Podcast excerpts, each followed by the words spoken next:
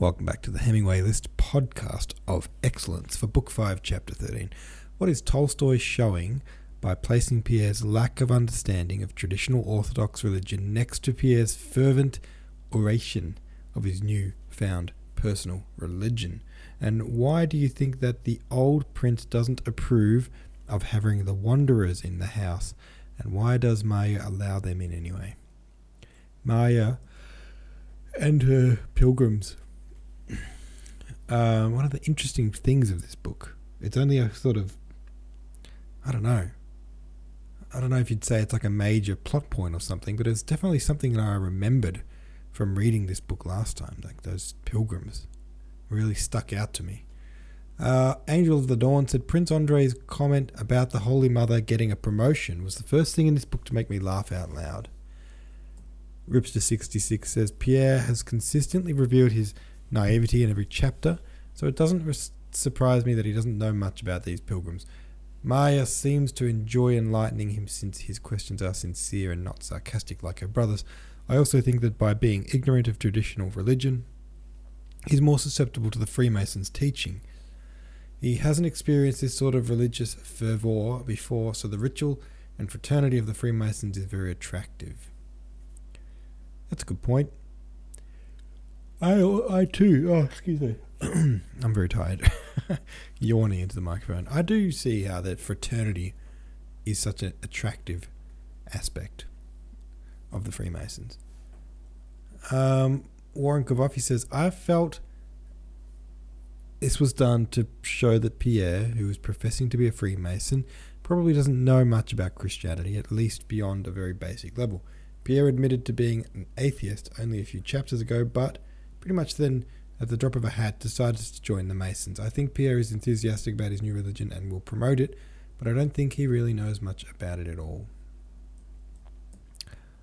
Um, not sure that religion is even the right word um, for Freemasons.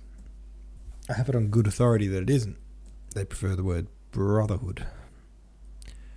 Wap, wap away says, um, what was Andrei's comment about? I think you ought to know he's a woman. Is he poking fun of the young boy? Later, Tolstoy mentions how he puts on a low voice. Andrei Bolkonsky, 69, says either a transgender man or a woman pretending to be a man for some reason or another, maybe a young woman wandering the countryside without a home or any guard, might be less safe than if people presumed, assumed she was a young man. That is confusing. Oh, I can't stop yawning. Sorry, guys. I guess let's just read the next chapter. Oh, it's really short. That's good. That's good. At the moment, for tonight, that's good. Because um, my brain's mush. I've got a job interview tomorrow. And I've been just, for the last couple of days, just cramming, cramming, trying to remember and refresh, I'm essentially resuming a career or trying to resume a career that I haven't been part of for seven years now, almost eight years now. Um, so, because um, I used to work as a business analyst way back when.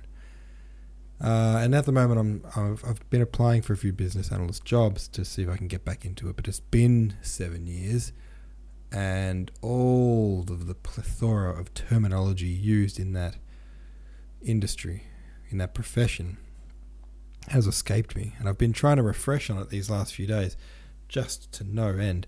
Like I, I, I feel no more confident now than I did a few days ago. So I'm kind of dreading this interview tomorrow because everything they ask me, I'm just going to say, "Ah, oh, yeah, I can't remember what that means," and I might as well just copy paste that answer for the whole interview. That's how I feel going into this. Anyway, I've stressed myself out about it, and um, now my brain is mush. Hence all the yawning and the tired timbre in my voice. All right, chapter nine, 19, 15, 14, sorry. Chapter 14 goes like this The pilgrim woman was appeased, and being encouraged to talk, gave a long account of Father Amphilochus who led so holy a life that his hands smelled of incense, and how on her last visit to Kiev some monks she knew let her have the keys to the catacombs, and how she, taking some dry bread with her, had spent two days in the catacombs with the saints. I'd pray a while to one, ponder a while, then go to another. I'd sleep a bit and then again go and kiss the relics. And there was such peace all round, such blessedness that own that one that one don't want to come out even into the light of heaven again. Pierre listened to her attentively and seriously. Prince Andrei went out of the room, and then, leaving God's folk to finish their tea, Princess Mary took Pierre into the drawing room. You're very kind, she said to him. Oh, I really do not mean to hurt her feelings. I understand them so well and have the greatest respect for them. Princess Mary looked at him silently and smiled affectionately. I have known you a long time, you see, and am fond of you as a brother. She said, How do you find Andre? She said hurriedly, not giving him time to reply to her affectionate words. I'm very anxious about him. His health has been in, was better in the winter, but last spring his wound reopened, and the doctor said he ought to go away for a cure, and I am very much afraid for him spiritually. He is not a character like us women, who, when we suffer, can weep away our sorrows. He keeps it all within him. Today he is cheerful and in good spirits, but that is the effect of your visit. He is not often like that. If you would persuade him to go abroad, he needs activity, and this quiet, regular life is very bad for him. Others don't notice it, but I see it. Towards ten o'clock, the men and servants rushed to the front door, hearing the bells of the old prince's carriage approaching. Prince Andrei and Pierre also went out into the porch. Who's that? asked the old prince, noticing Pierre as he got out of the carriage. Ah, very glad. Kiss me, he said, having learned who the younger stranger was. The old prince was in a good temper and very gracious to Pierre. Before supper, Prince Andrei came back to his father's study, found him disputing hotly with his visitor. Pierre was maintaining that a time would come when there would be no more wars. The old prince disputed it chaffingly, but without getting angry. Drain the blood from men's veins and put in water instead. Then there will be no more war. Old women's nonsense, old women's nonsense, he repeated, but still he patted Pierre affectionately on the shoulder, and they went up to the table where Prince Andrei, evidently not wishing to join in the conversation, was looking over the papers his father had brought from town. The old prince went up to him and began to talk business.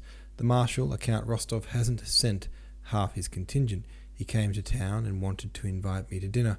I gave him a pretty dinner.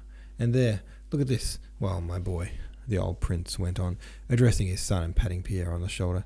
A fine fellow, your friend. I like him. He stirs me up. Another says clever things, and one doesn't care to listen, but this one talks rubbish, yet stirs an old fellow up. Well, go, get along. Perhaps I'll come and sit with you at supper. We'll have another dispute. Make friends with my little fool, Princess Mary, he shouted after Pierre through the door.